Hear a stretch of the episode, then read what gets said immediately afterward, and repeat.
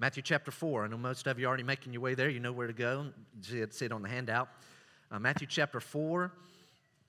Um, you may have thought we were going to die out in the first 11 verses of this chapter, but we didn't. Um, we looked at those verses for three weeks on the temptation of Jesus by Satan. So today we do move on. I was not sure how far we would move on this week. I'll be honest with you, I kind of struggled with this. Um, I hit a point like, am I supposed to go through verse number 17 or am I supposed to go through verse 22? I really thought probably would go through 22, but as we got into it, there was plenty to uh, occupy our attention this morning and hopefully to hear from the Lord in verses 12 through 17. So, with that in mind, this is a different section, I'll go ahead and tell you. Probably not a goosebump moment, all right? But every portion of Scripture is inspired by God and it is all profitable. So, I hope that right now, uh, especially, I hope you have your own copy of the Bible and you'll just kind of keep it open. There'll be a time or two, some things will not be on the screen, and you'll be able to do a quick access and see it because what we're about to read is way more authoritative than what I will say about it, okay? So, verses 12 through 17, following the temptation of Jesus, verse 12. Now, when he heard that John, this is John the Baptist, when Jesus heard that John had been arrested, he withdrew into Galilee. So Jesus hears John has been arrested and he withdraws to Galilee.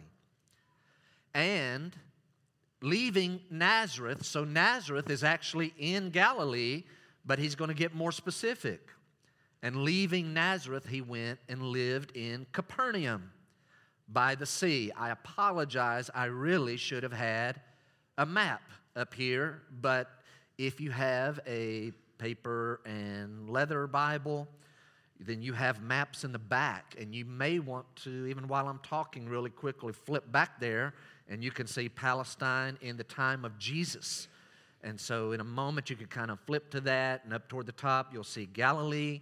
If you don't have a map, just kind of watch my crude method here, all right? So you have Judea, you have Samaria, these are half Jew, half Gentiles. Judea, very traditional Jews, very traditional. They're real strict about preserving the Jewish nation. Don't inter- intermingle. And so here in the time of Christ, most of those type folks were down in Judea, this region. Then you have this region of Samaria. These are half Jew, half Gentile. But on above them is Galilee up north, and these are mostly Jews but you're going to hear it referred to as Galilee of the Gentiles because Gentiles are going through their land all the time, all around, much more than would be down south in Judea. So back to verse 13. Leaving Nazareth, he went and lived in Capernaum by the sea. So, the sea, if you have your map up, is called the Sea of Galilee. It's actually a freshwater lake, but it was known as the Sea of Galilee or the Lake of Gennesaret. So, this is way up on the north point of Galilee. That's where Jesus is going to launch his ministry, and he's going to use that as his headquarters, this town called Capernaum. And then the Bible, verse 13, says it's in the territory of Zebulun and Naphtali. And I don't want to take anything for granted, nor do I want to insult anyone's attention, but if you've read the Old Testament, you know it goes like this God approaches Abraham makes a special covenant with him. He's the first Jew. He has Isaac and he has Jacob, and Jacob has 12 sons, and these 12 sons become the 12 tribes of Israel. And when they finally get into the promised land, each tribe gets a special segment, allotment to them of the land. Two of Jacob's sons were these two men, Zebulun and Naphtali. And so, hundreds of years after Jacob has passed away, they go into the land and Zebulun and Naphtali, their region falls in this Galilee. So that's the point of that. So, verse 13, one more time. And leaving Nazareth, he went and lived in Capernaum by the sea in the territory of Zebulun and Naphtali. Why? Matthew always draws our attention back to this. So that what was spoken by the prophet Isaiah 700 years ago, before then, might be fulfilled. And then now, here goes Matthew, as he's apt to do, he's going to cut away and he's going to pull from the book of Isaiah or any of the Old Testament prophets and he's going to kind of quote them. And here he's basically quoting Isaiah 9. So Matthew's saying this, what Jesus does in verse 12 and 13, is a fulfillment of Isaiah 9, 1 and 2. What does Isaiah say? Verse 15, here we go. the land of Zebulun and the land of Naphtali, the way of the sea. So he has to get away from Nazareth, that's much more in the land, up to the way of the sea. Beyond the Jordan. So if you have your map up, that phrase sounds unique. Beyond the Jordan would be on the east side. So, from your perspective, the other side of the Jordan, and yet, okay, Isaiah is talking about an invading Assyrian army. And so, from their perspective, Naphtali and Zebulun would be on the other side of the Jordan. And that, so here's Matthew quoting Isaiah. And that's why that phrase is a little tricky. Let's read verse 15 again. The land of Zebulun and the land of Naphtali, the way of the sea, beyond the Jordan, Galilee of the Gentiles, the people dwelling in darkness have seen a great light. This is Matthew saying when Jesus goes there, it's the fulfillment of Isaiah's prophecy. The people dwelling in darkness have seen a great light. And for those dwelling in the region and shadow of death, on them a light has dawned. From that time, and in verse 17, if I could say it this way, verse 17 is going to launch us really for like I don't know, 18 chapters, 18 or 20 chapters. This is going to be the theme. This is the main idea. From that time, Jesus began to preach. Really, up till now, from Matthew's perspective, it's been what's happening to Jesus. He seems more passive. Uh, his parents are doing this, this is happening. Now, it's going to be from this point on, what does Jesus do? So, from that time, Jesus began to preach, saying, Repent Let's see. Can we get some help on that? I'm hearing that. Um, so anybody knows how to maybe just take it out. Uh, it's kind of distracting. Thank you. Verse number 17, look at it one more time. So from that time, Jesus began to preach, saying, and this should sound familiar. Say, man, this sounds a lot like chapter 3, verse number 2. Repent for the kingdom of heaven is at hand. Here's Jesus' message repent, for the kingdom of heaven is at hand. All right, everybody know where we're going today? If you were preaching this, I'm going to tell you, I wrestled with this all week. It's like, Lord, you're going to have to tell me, what does this even mean? I kind of want to skip this passage and let's just kind of get to the next. Lord, you're going to have to give me something. What are the points here? What's the main thrust of this? And so I kind of wrestled with it, and maybe you wouldn't. I did. Um, but before I, I, give you what I feel are some of the main ideas, I do want to hit a couple of things. Number one, look at verse number 12. This is introduction. Look at verse 12.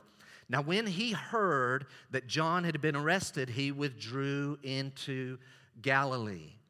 So there is a gap of time, all right? So between the temptation of Christ and verse number 11. So between verse 11, there's a gap of time.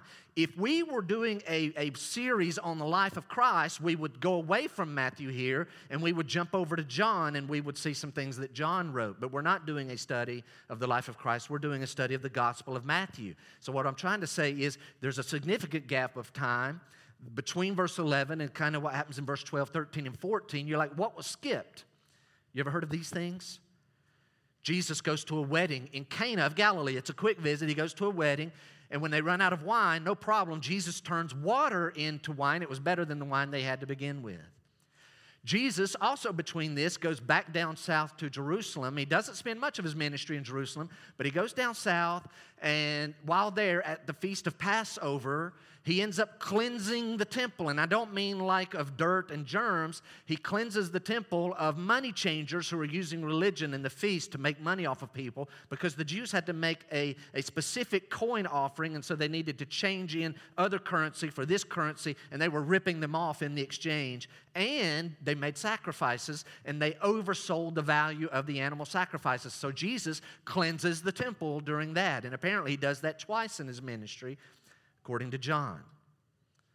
Also, while in Jerusalem, this happened as well. You remember Jesus and Nicodemus. If you've ever heard a preacher or someone use the phrase, have you ever been born again? Where do we get that from? Jesus' conversation with Nicodemus. For God so loved the world, he gave his only begotten Son. That's the conversation with Nicodemus. Another one, uh, some of our kids in Sunday school studied this last week. Jesus heads north, and while he's heading north, he meets with a woman of Samaria at a well.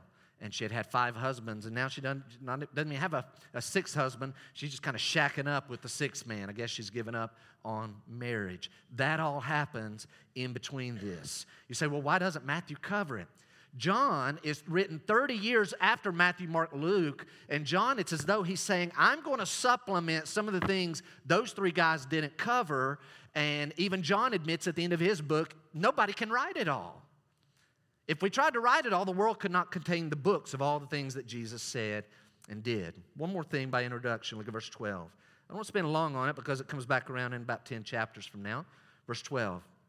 Now, when he heard that John had been arrested, Mark, Matthew does not give the details here, so let me just say this. You remember Herod the Great? Y'all remember him?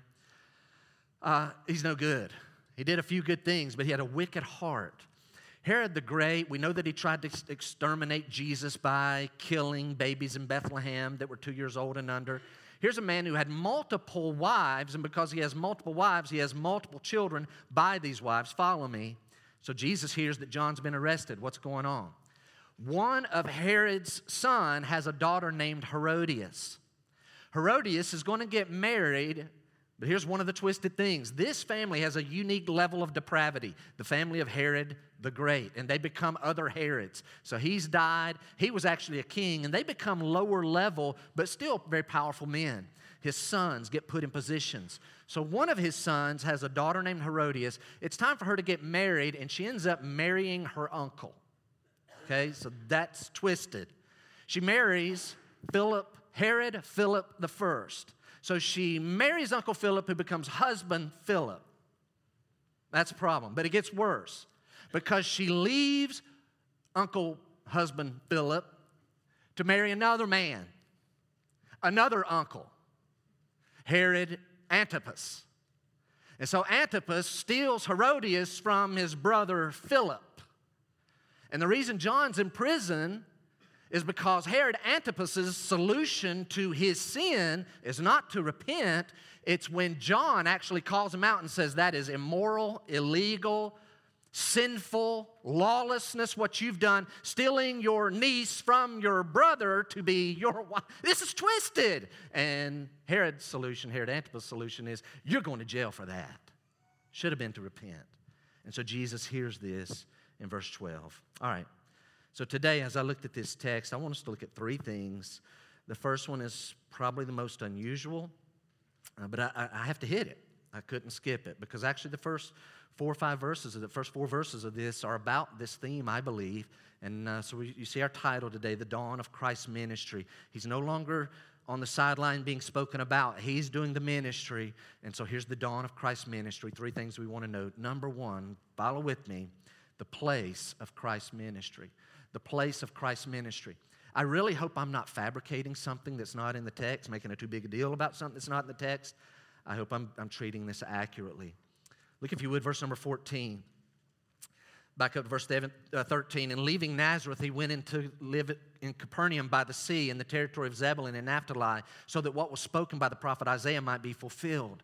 Matthew is constantly trying to point our attention back. He's done this multiple times. I'll not even revisit the list, but he keeps on showing the life of Jesus uniquely fulfills the Old Testament prophecies. And by the way, ladies and gentlemen, can I say this? No other life fulfills the prophecies of the Old Testament. Someone may fit that and they may fit that, but Jesus ends up fitting, Matthew's big on this, him plus the other New Testament, watch, 300 different prophecies are fulfilled. Here's one of them, and Matthew says, when he did not anchor his ministry in Judea, but instead went to Galilee, it was a fulfillment of Isaiah chapter 9, verses 1 and 2. So he is really big. And by the way, watch. This is not a case of Jesus being smarter than everybody and being a, a, scholar of what we call the Old Testament and making himself a list of 300 things and saying, I'm going to fabricate fulfillments and check them off the list and hopefully people will think I'm the Messiah. That is not the case. He's not going out intentionally causing these things to pretend. It's a case of God the Father knew that his son would base his operations of his ministry from Capernaum of Galilee, and God wrote it down 700 years in advance as a sign to look for. Be looking for this. Matthew catches it and records it for us. So here's kind of where I want to head with this thought. These four verses, verse 12 through 15. I'm going to propose to you for the next few minutes that this text is making a big point about how location matters. This is actually timely for me. I can't tell you why this week. We're talking about location. Location matters. Where people are at, where you're at, matters. You ever heard of the Continental Divide? Y'all heard of that? It actually is up, uh, up above Pickens. There's a, one spot of it that when you go over from North Carolina or South Carolina to North Carolina, they have a little sign over there on Highway 178. Uh, it says you just crossed the Continental Divide. My understanding of that, and I might be wrong, but I'm pretty sure this is the case. Follow me. A single raindrop, its ultimate destination can be greatly affected, totally changed by a fraction of an inch.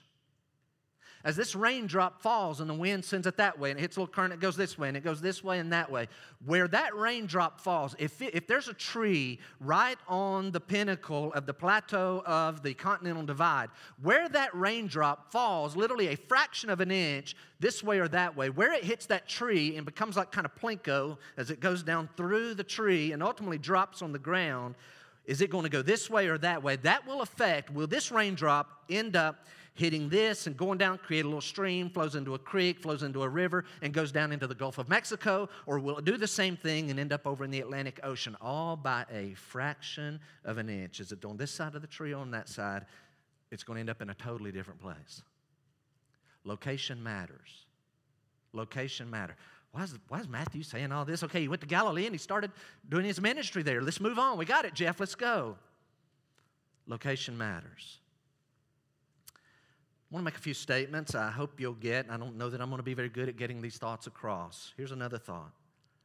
When something big happens, it has an effect far away, but it has a greater effect nearby. When something big happens, Jesus' ministry, it has an effect far away, but it has a greater effect nearby. This is going to matter location matters. We live in South Carolina. What that means is years ago, when Michelin, BMW, and Boeing chose to build plants in South Carolina, those decisions affected all of our lives in some way. And some of our lives in great ways. I'd say that again. Big boardroom, months and months, lots of research, meeting with people, trying to get tax favors. What's the price of the land over here? What's the infrastructure? How close to an airport? All of these things. Finally, Michelin, Boeing, BMW, built in South Carolina. That's going to affect all. You say it hadn't affected my life. Oh, yes, it has. It's going to affect the traffic flow, how much our roads are used, how much money is coming into the area, how, much, how many taxes are in the area. These are boosts to the economy, how many people have jobs. This affects all of us in some way, but some of us, that's those of you who work at one of those places, in great ways. You're like, oh, that has affected my life greatly. Our paycheck comes from there, our food comes from those paychecks. Location matters. You're like, Jeff, I'm still not tracking with. It sounds like you think it's important, but really you're just talking about some geography up there. This Sunday morning, we got to get to something spiritual. Hang with me. Most of Jesus' ministry is in Galilee for three years he makes some trips. And if you only looked at John's gospel, you'd think most of it was in Judea, there around Jerusalem. But by a vast majority of his time is spent in Galilee. That matters. Three things I want you to notice about Galilee. Again, this isn't spiritual so much. Watch. Number one, it is very fertile ground and they, there's a thriving fishing industry. Jesus goes to that place. Here's another they are open to new ideas, very open to new ideas. Why? Because they're surrounded by Gentiles. You have to picture in your mind, if you think of it, you have Judea, Samaria, Galilee. To Galilee's west are the Phoenicians, those are Gentiles. To Galilee's north and east are the Syrians. To the south are the half Jew, half Gentiles. So Gentiles are going through their land all the time. Down south, it's core Jews. Very traditional. Jesus chooses to launch his ministry, dawn the light of his ministry way up in Galilee. Why? They're open to new ideas. And by the way, it is this was new to me. Galilee is much more populated than you would imagine in your mind. You got if you're picturing oh, over here's a little town's got 50 people, and over here's a little town has maybe 125, and over here's a town, it's a big one because it's got 700 people. Forget that idea. All right? I had to update my thinking. So, Galilee is a region that's like 50 miles long by 25 miles wide. So, basically, from where you're sitting up to Spartanburg and do a swath of land about 25 miles, that would be some of the widest places. So, that big and one of the people who was a governor of this land was named Josephus, and he was a very respected historian who lived at that time. And in his writings, he ends up saying that, that Galilee, this 50 by 25, has like 200 villages and towns in it, most of which, in fact, he says all of them, but that's probably an exaggeration, have 15,000 people in them. 200, I ran those numbers, that's 3 million people. Most people don't go that high, but even others suggest there were over 2 million people, much more than live in Anderson and Greenville County and Spartanburg combined. 2 million people. And so Jesus, it's not like got to go find people. Gentiles and Jews are all around, and these people are open to new ideas. And it's very thriving economy, much better than down in Judea. And now I want to turn this spiritual. If you want to write this down, God often uses very special circumstances to put his people where he wants them to be so that they will do his work at the right time. Hear that again. God uses circumstances. I know we've got like a large number for size of youth group. We have a large number of seniors, and some of them are still making decisions where they're going to go to school. Location matters. It just matters. It matters a lot. And sometimes God uses circumstances to bend people's attention in a certain direction. He does this with the life of Christ. Look at verse number 12. Would you look at it? Now, when he heard that John had been arrested, something about Jesus hearing that John, whose ministry is mainly down in Judea area, he hears that John has been arrested. Something in that causes Jesus to withdrew. He withdrew. He would. He, he would. I said it correctly. He withdrew. I should have said it caused him to withdraw. And the word there kind of means to preserve, to be safe. That's a circumstance. Jesus, he, again, he's, even though he's God, he's laying aside his omni- omniscience and he hears from someone, John's been arrested. That's a cue. I'm heading north. I don't even know why heading north is better, but he heads north. Go, if you would, John chapter 4. Flip over there, John chapter 4, just a few pages away. What kind of circumstances does God use in the life of Christ? John chapter 4. Now, when Jesus learned that the Pharisees had heard that Jesus, so hear it again, Jesus learned that the Pharisees had heard that Jesus was making and baptizing more disciples than John. So the Pharisees are kind of enemies of John the Baptist. They're become the enemies of Jesus. And he knows that they've heard that Jesus' ministry is outgrowing John's. And Jesus is baptizing people like John, except verse number two. Look at it. Although Jesus himself did not baptize, but only his disciples. So Jesus' disciples are doing the baptism, but people are following Christ even more than we're following John. So what does this happen? Verse three. He left Judea and departed again for Galilee. So here's a circumstance John's been arrested. I know Jesus knows the Pharisees have heard that his ministry is growing. And so his conclusion I'm going to head north to Galilee. So you think, okay, great. He's going to go to his hometown. Flip over to Luke, just back a you know, a few pages. Luke chapter 4. Flip over there. Luke 4. I don't have time to develop this. I'm just going to throw it out. You remember a few weeks ago? When we, we saw that the Holy Spirit descended on Christ at baptism, we said that anointed him for ministry. And so Jesus is going to come into his hometown of Nazareth. He's going to stand on the synagogue. He's going to get a scroll. He's going to read in Isaiah this prophecy that goes something like this The Spirit of the Lord is upon me because he's anointed me to proclaim good news to the poor. He sent me to proclaim liberty to the captives, recovering of sight to the blind. He said to set at liberty those who are oppressed, to proclaim the year of the Lord, the Lord's favor. He reads this scroll and puts it aside. Then he sits down and starts teaching the people at Nazareth and says, This has been fulfilled in your hearing. And at first, this sounds exciting to them, but then he tells them a prophet does not have honor in his own city, his own country, basically saying, You guys are going to reject me. And they're probably thinking, No, we won't. I'm not going to go into all that he said that offends them, but look quickly, verse 28. So he's in his hometown. Oh, He's going to head north and he's going to launch his ministry from Nazareth. No, verse 28.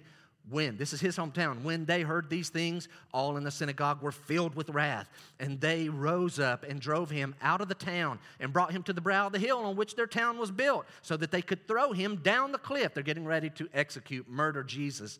But passing through their midst, a bit of a miracle, he went away and he went down to Capernaum, a city of Galilee, and he was teaching them on the Sabbath. So, what do we find? God uses circumstances to put his people where he wants them. Jesus here, John's been arrested. The Pharisees are growing suspicious, and now he learns that his own hometown has rejected him. And so, where's he going to go? Capernaum is the place where Jesus, and it's a fulfillment of Isaiah's prophecy. Now, last thing I'm going to say, and this is where I want you to get. Like, Jeff, this is still a bunch of geography. Jeff, you've gone a long way around the barn to make one point. But I want you to get the point. Here it is Christ's decision to minister in Galilee, those prompted by circumstances from God, hear it. Christ's decision means that since he's ministering in one place, he cannot be ministering in another place. He would not be ministering in Judea. You say, Jesus is God. Yes, He is. But while on earth for 33 years, He was not omnipresent. Jesus was in one place at one time. And so, as He's ministering in Galilee, He's not focusing His ministry in Judea. Jeff, what does that mean? What's the big deal? Here it comes. Galilee is going to receive more spiritual light, greater spiritual light than Judea does. Jeff, what does that mean? Just be blunt. More Galileans are in heaven today because Jesus' ministry was launched in Galilee than were born again in Judea. Say, what?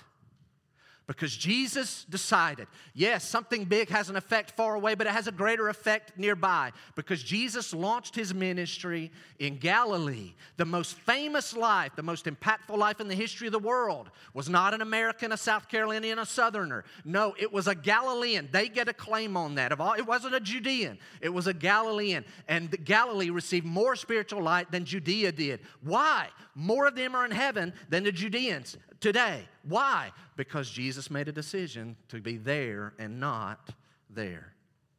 If you'll study the book of Acts, I want to challenge you. Guys, this location matters. Paul goes out on the second missionary journey. You know where he goes from your perspective? He goes to Turkey, he goes to Greece. Macedonia, Achaia. We know that he eventually goes to Rome, to Italy. We know he has plans to go to Spain. You see what happens? The gospel in, on the missionary journeys is going west toward Europe. It's not going south to Africa. It's not going way up north into Russia. It's not going east to the stands, right? Does it go to Pakistan, Kazakhstan, Uzbekistan, Turkmenistan? And I'm not even saying those things correctly. It's, it doesn't go to the Philippines. It doesn't go to India. It doesn't go to China or Vietnam. Doesn't go there. Where does it go? It goes this direction. Has that choice by God affected the last 2,000 years? Greatly. Greatly. Location matters. God uses circumstances in your life. So, my question is He's moved. Have you paid attention? He's moved. You say, I'm just living life. I just liked A better than B. But if you were walking with the Lord, He had you in a certain place. He has you in a certain place. Why? For eternal consequences.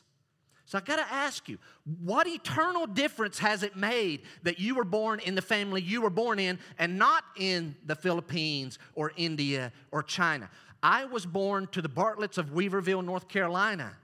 1970, lived there in the 70s and 80s that had a difference in my life. There were eternal, eternal, consequences that I was born to them there at that time than if I were born at another place to another family at another time. Location and timing matter. Parents, listen. What eternal difference will it matter that God put your kids in your family and not some other person's family? What eternal difference we have a mission, we have a job to be doing. What eternal difference will it matter when we get to heaven that God gave you your spouse and didn't let them marry that other loser. right? Because that was the wrong person. They got you. But the question you have to ask, Lord, what eternal difference is going to make that I'm the one married to this person? I'm responsible for them. God, you gave us, us these kids. These kids are our kids. These are our grandkids. The neighborhood you've lived in. What eternal difference will it matter? The school that you're going to and the classmates that you have. Those that you had if you're not in school anymore. Those of you who've worked jobs, of all the different jobs, of all the people that, is someone going to get to eternity and think to themselves in torments of hell, I think the guy that worked beside me was a Christian and he's not here. He went to heaven and he knew how to get to heaven, but he never told me. Location matters. God, God doesn't just like randomly scatter his people, he places his people. What eternal difference is it going to make? Hey, let's just be honest. That Graceview is at Centerville Road in Anderson, South Carolina at this time. Do you know there were some unusual circumstances that brought us to this location? If you don't know that story, you need to hear it sometime. What are we going to do with it? We're on Centerville Road. We're not out on 81. We're going to give an account for this location. Yeah, that's all I got. I'm sorry. Took a long time. Location matters. Fraction of an inch. You were going to go to that school, but you went to that school. You were going to marry that one but you ended up not. You married that one. And go on and on. Number two. So we see the place of Christ's ministry, and we'll not be as long on this one, but this one's, wow, very important. It's verse 16. The effect of Christ's ministry. Would you look at verse 15 and 16? Would you follow that with me? Here's Isaiah's prophecy. This is important. The land of Zebulun and the land of Naphtali, the way of the sea, beyond the Jordan, Galilee of the Gentiles, surrounded by Gentiles. Why is that so important? This is where Christ is going. The people dwelling in darkness. Read this verse, guys. Really read it. The people dwelling, they live in it, they're sitting in it. They're not just walking through it like they were in the Old Testament. Now, this darkness is so permeated, they're just living, sitting, dwelling. The people dwelling in darkness have seen a great light and for those dwelling in the region and the shadow of death, on them a light has dawned. What is this in reference to? Jesus goes to Galilee. He's the light. He's going to change things because they've been living in darkness. So I have to ask you this morning if you were standing here and I was sitting there, what would you tell me darkness means? What is this darkness? What is this light? And I kind of struggle. Lord, what is this darkness? It's not literal. It's not like, man, Galilee kind of has a haze. They have real bad smog up there. So they're a little lower lit. Judea is, it's not that at all. It's all around the world. People live in darkness, but Galilee received a great light. So here's my question. I want you thinking with me. What is this darkness? So I want to propose. If you're keeping notes, you're going to, I'm going to help you get half of the note, but the full note will not be up for, for a few more minutes. Write this down. In Matthew's metaphor of darkness and light, darkness, what does it represent? Darkness represents, we could say, all of mankind's ignorant minds. So when you're saying, Lord, what do you mean when people are dwelling in darkness? He's referring to mankind's ignorant minds. You say, Jeff, that's a bad word. You shouldn't say that. You're name calling. No, I'm making a fact. Ignorance just means you lack knowledge. You're not perceiving some things.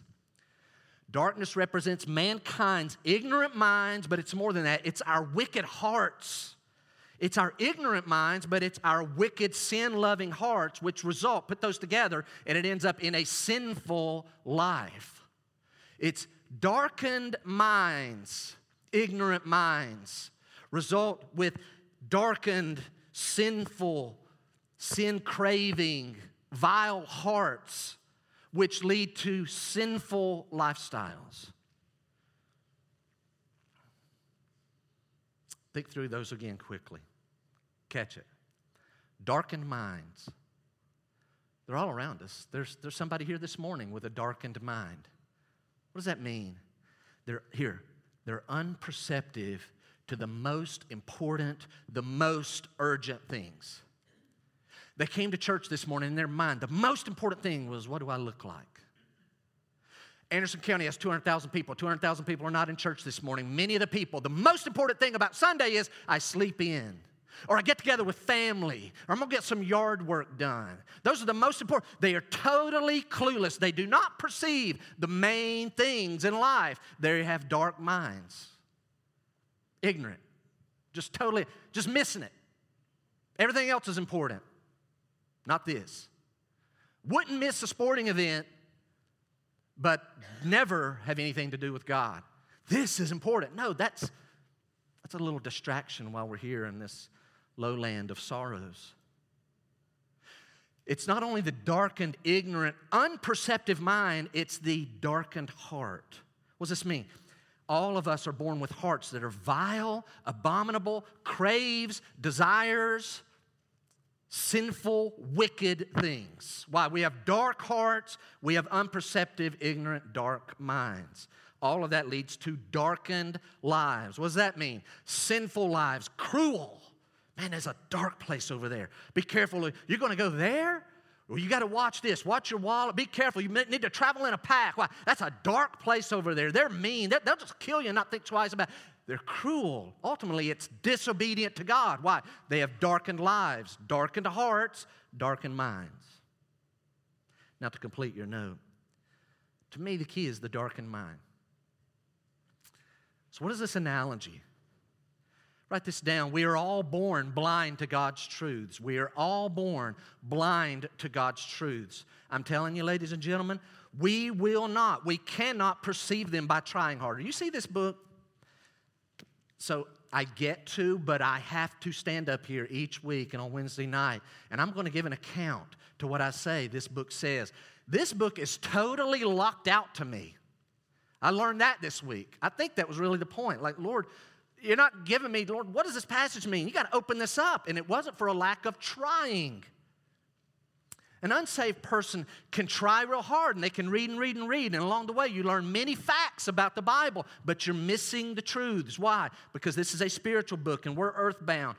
Here's what I'm saying God's truth will never be perceived by mankind until God turns the light on. It is up to God to turn the light on. It's the same thing in an unsaved soul. You're like, I don't know why they don't get it. I've told them as plainly as I can say it. God has to turn the light on, and so He has to break light into their soul. It's the only hope they have. No, no, no, this person's really smart. I don't care how smart they are. They're going to learn facts, they're not going to get the truths. So, Jeff, you're saying we're born with no spiritual views. Hang with me. I'm not saying we're born with no spiritual views. I'm saying we're born with wrong spiritual views. I'm not saying we're not religious. Mankind is very religious. My point is, we are going to have the wrong religions. All man made religions, ultimately, if you boil them down, are based on us performing. You want to go to a good place when you die, you do good things. And even those religions that say everyone's going to a good place, here's what they will tell you. You want to go to the better part of the good place, then you need to do good things. Man made, man made, man made. So we have religious ideas, we have spiritual ideas, they're just the wrong ones. We're blind to the truth. We have these wicked hearts, blinded hearts, wicked hearts that love simple things and go out and commit sinful acts. Follow with me, if you would, back to John chapter 3. Flip over there, you're going to want to see it. John chapter 3. We're not going to get lost there, we're just going to touch it. John 3. Very important. John chapter 3. Verse number 17. You should know John 3 16. You've heard it, and you'll hear it again. But look at John 17. Watch it. Here we go. For God did not send his Son into the world to condemn the world. Son, would you go down there and just condemn them all? Yes, Father, I'll be right back. That's not what happened. Didn't need to happen. God did not send his Son into the world to condemn the world. The world is us, we people. But in order that the world might be saved through him. I'm not sending you to condemn them. Oh, really? So then we're not condemned. No, the understanding is we're already condemned. I don't need you to go condemn them. I need you to go so that you will die on a cross so that the world can be saved. Doesn't mean that all the world will be saved, but they can be. Verse 18. If you're not a Christian and you don't hear another thing I say, look at verse 18. Whoever, whoever believes, this is God's word, God's promise. Here's a statement. You can sink your teeth in this. We're getting it in context. Whoever believes in him is not condemned. But whoever does not believe is condemned. oh, so me not believing is going to make me condemned. No, you're already condemned. Here's what I want everybody to get this morning mankind's default is condemnation. We're all in condemnation. The only thing that moves anyone out of condemnation is if they start believing. Everyone who doesn't believe is already in condemnation. It's not like, well, I'm not going to believe or reject. I want to be in a third. Can I just kind of be in the middle? No, you're in the condemned group. Look at verse 18 again. Whoever believes in him is not condemned. That means you moved over here. But whoever does not believe is condemned already because he's not believed in the name of the only Son of God. John does very plain speech, verse 19. And this is the judgment. The light this is Christ, has come into the world. Here's our judgment. People loved the darkness rather than the light. Why? Because their works were evil. We have sinful hearts that, that do sinful things. Our works are evil. For everyone who does wicked things, this is so plain, everyone who does wicked things hates the light and does not come to the light lest his work should be exposed. Don't think light only literal physical light, though literally, I think if my neighbor's house was being broke into at 1 a.m. and I was coming home late and I've got my headlights and I see somebody trying to pry the window open and I kind of just, hey, roll my window, hey, buddy, let me help you out. Looks like you're having some trouble there. And I put my headlights on him. I don't think he's going to go, oh, hey, thanks. Yeah. Can you put the highs on? Yeah, I noticed you're wearing all black. Let me, it's kind of dark over there. Here, let me help you out. No, they run. Why? Sinful activity. He doesn't want the light. Hey, I notice you're whispering. Hey, we got a microphone here. What you, what you trying to say? Oh, I'm not saying anything. Why? You're hiding. You don't want your, what you're saying to be exposed. Most of the time, when we're, you know, real secretive like that, I'm not talking about birthday party surprises most of the time when we're doing that, hey, you didn't hear it from me, but we're sinning and we don't want everyone to know. Light is just mere exposure. That's what it stands for. Verse 21. But whoever does what is true comes to the light, that it may be clearly seen that his works have been carried out in God. Light, darkness. Watch, we have dark minds, ignorant minds. Dark hearts that love sinful things, which carries out in a darkened, sinful lifestyle, disobedient to God and cruel. I wrote this down the other day. Maybe it'll get a point across. If one person gets this, it was worth me writing all of this and reading it 15 times. Imagine. You have earned, by the way you've lived, you've earned being in a completely dark cell. But I'm not talking about a jail cell, it's worse. I mean a completely dark cell made of concrete and steel built into the side of a hill. So you put yourself there. It's concrete underneath you, very thick, concrete on your right, on your left, behind you, above you, concrete in front of you. The only steel in the room is there is a steel door, and it's a thick door. You're in it. Side of a hill. You don't even know that you're in the side of a hill. All you know is that this is your existence locked away. There is a door with a keypad, and the keypad opens the door. There's a seven digit code that will open the door. The problem is, with seven digits, it could be 10 million combinations. But the thing is, in this concrete cell, the seven digit code to the door is posted very openly inside the cell. But you know the problem. There is no light. I mean, absolutely no light to see the code that would work to open the door. If you could just have some light, then you could use the code to open the door and to go outside. And what you don't even know is just outside the door is greater living than anywhere in the world. We're not talking about Disney World living with unlimited resources. Way better than that, just on the other side of the door, but you don't know it. And the code is right there, but it's dark. Hear me. We Christians make a big deal about Jesus. You know why? Because we call him our all in all. Jesus is everything, he's the key. Why? Jesus is the light. Jesus comes into that cell and exposes the code, but he's more than the light. Jesus is the door. He's the door to get out. By the way, He's the abundant life. What's the abundant? He's the abundant life. He's the door. He's the life to the code. So He's the code. Technically not. The code is faith in the door. faith in himself. Jesus comes, sheds light, and says, You want to know how to get to abundant life? By the way, I'm the abundant life wherever I am. That's where heaven is. You want to get to that? You have to put your faith and trust in nothing else but me. And you put that code into Christ and you go through the door of Christ and you live the abundant life. It starts with I got to give you light. You're going to need light because you're born in ignorance. But God is light. Would you write that down? God is light. We have Revelation on the screen? The last chapter of the Bible, the very last chapter, we're in eternity at this point. Look what the Bible says about the eternal abiding place of Christians, the New Jerusalem, the new heaven. Look at verse 3. This is a key. This is because the Bible's true. You should read this if you're a Christian saying, okay, this is what I'm getting ready to experience. Here it comes.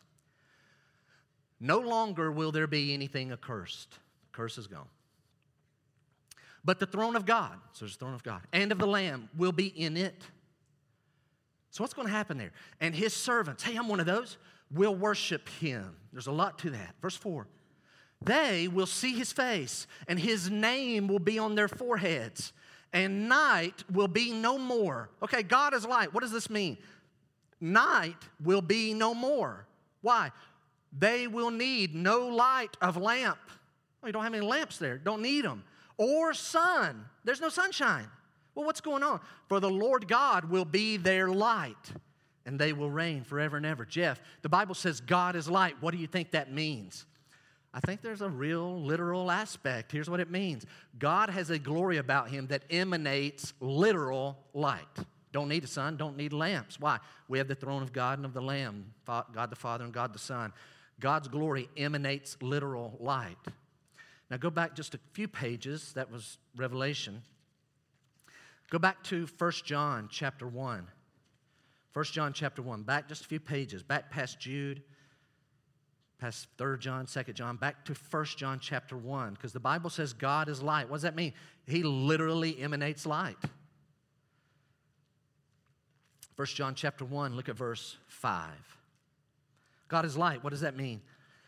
John, one of the disciples, the last remaining disciple, the youngest of the twelve, says the following This is the message we have heard from him and proclaimed to you. This is the message, is what we've heard, and is what we're proclaiming that God is light, and in him is no darkness at all. This passage here is not talking about literal emanating light like these lights that are here shining on my page for me to be able to see. You say, Jeff, what does this mean?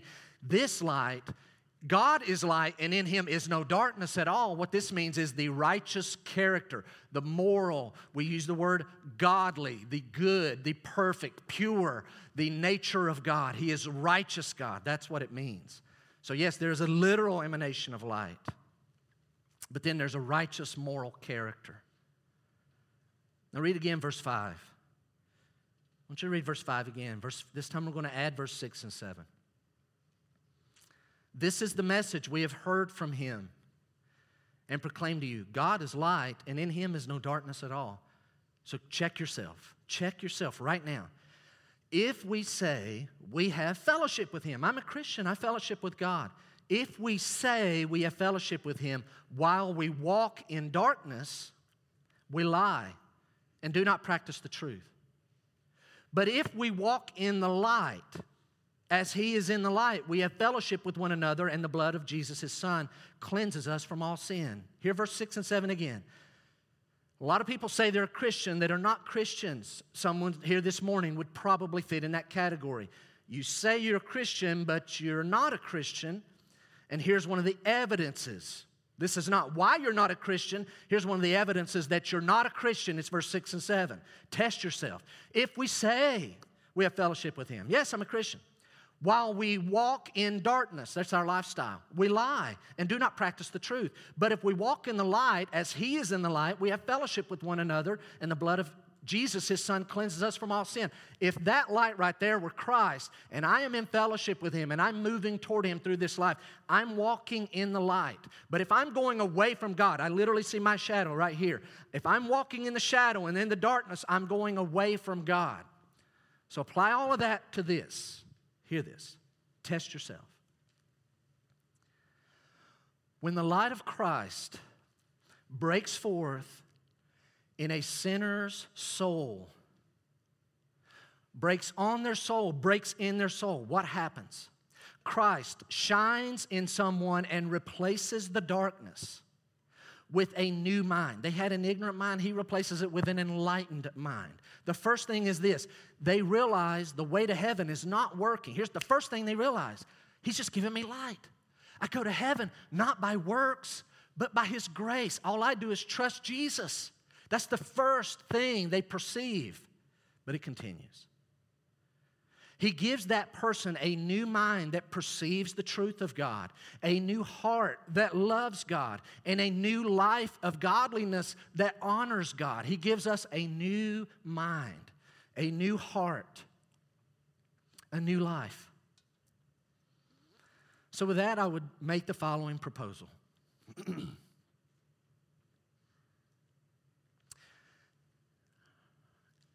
want to personalize it more than I've written it.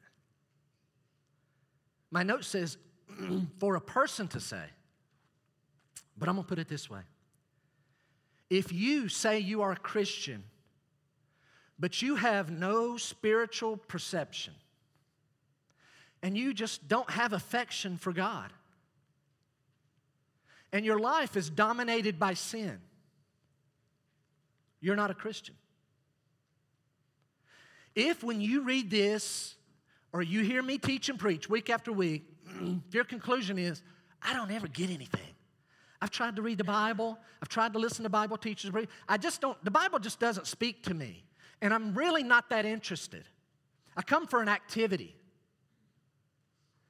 If your life is dominated by sin, you're, you're not perceptive to spiritual things, you don't have affection for God, you're not a Christian.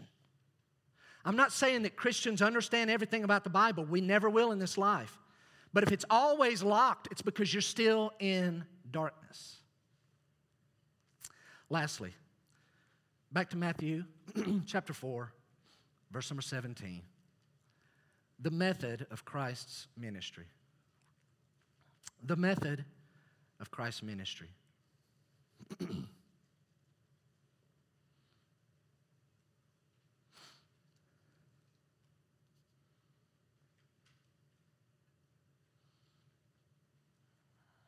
thinking. Verse number 17. From that time, Jesus began to preach, saying, Repent, for the kingdom of heaven is at hand. Jesus began to preach. If you look at verse 23, we may get there next week, it may be the week after, verse 23. And he went throughout all Galilee, teaching in their synagogues and proclaiming the gospel of the kingdom and healing every disease and every affliction among the people. Here's how Christ ministered. Here's the method of Christ's ministry. Watch my hand motions. He healed, he taught, and he preached. He healed, he taught, and he preached. What's the purpose of this? The healing is to get people's attention. You say it's because he's nice. The main goal of healing was to set the stage for his teaching. But the main goal of the teaching is to set the stage for preaching. Why? Because Christ's teaching is God's method of implanting truth into sinners, but preaching calls people to take action, to come to Christ. Preaching calls for a verdict based on the teaching. So he heals, gets their attention, so he can teach truth, so that he can call people to action. That's the method of Christ's ministry. Why is that important? Because I said a while ago, hear me, no one is born into this world knowing the way to heaven, the way to heaven is putting my faith and trust in Jesus. No one's born with that. We have to be taught that. We have to be taught that the Bible says, For by grace are you saved through faith. God just has to give you salvation. You can never do a work, you have to only believe. Believe on the Lord Jesus Christ, you will be saved. Whosoever will call upon the name of the Lord will be saved. Jesus taught these. His teachers under him taught these things. Why? The teaching sets the stage for preaching. I'm going to cut my message short because my voice decided to leave me, all right? But that's okay. It's time. But I want to do this. As you sit there, would you evaluate two things? Really check yourself. You were born into this world, and as you grew up, naturally thinking the way to heaven is by me performing. And a lot of people around the world will support that idea, but that'll send you to hell. You must put your faith and trust in Christ alone. That's the teaching. I'm going to plead. You say, man, you're hard to listen to. Your voice is gone. I understand. But I'm going to plead with you, as you said, not by getting loud, but by preaching. Preaching is the following put your faith and trust in Jesus right where you're sitting. You don't have to wait for in a moment when heads are bowed and eyes are closed. In 2018, I think we had three different ladies that did exactly what I just said, never came forward. One of them, I think, is going to be baptized in three weeks. Three different ladies that I know of that are here that have told other folks, oh, in the service, I settled my salvation. And you don't have to wait till the end of the service. You literally hear, God so loved the world that he gave his only begotten Son, that whoever, me, believes in him will not perish, but have everlasting life. I'm, that's the teaching. I'm pleading with you. Put your faith and trust in Christ. Literally have a conversation with God right now where you say, God, I'm a sinner. I'm a sinner. God, I failed you. I've done it on purpose. I am drawn to sin. But God, I am sorry for my sin. I confess my sin. But I am putting my faith and trust. You have made these promises. This preacher just said, Believe on the Lord Jesus Christ and thou shalt be saved. Acts 16 31. Whoever will call upon the name of the Lord, Romans 10 13, shall be saved. I don't understand it all, but that's your word. If you've promised it, I'm doing it right now. I'm begging you. I can't believe for you. If I could, I would do it. I cannot believe for you. You have to do it. You say, How much faith? A little, just a little. Do you hear that is true? God can't lie. I believe you, God. Right now, I'm going to take you up on your promise. I am putting my faith. That guy, I don't even know his name. He's encouraging me, pleading with me, put my faith and trust in Christ. I'm doing it right now. Christian, location matters. What have you been doing that's going to have an eternal impact right where God's put you. Your family, your job, your school. You say, I only have a few weeks left and then I graduate. Are you going to make an eternal difference in somebody's life? You say, I'm new on the job. Are you going to make an eternal difference in someone's life? I don't know my neighbors. I struggle with that. God's put us here, where you're at for such a time as this to do his bidding to make an eternal difference. Would you bow your heads just for a moment?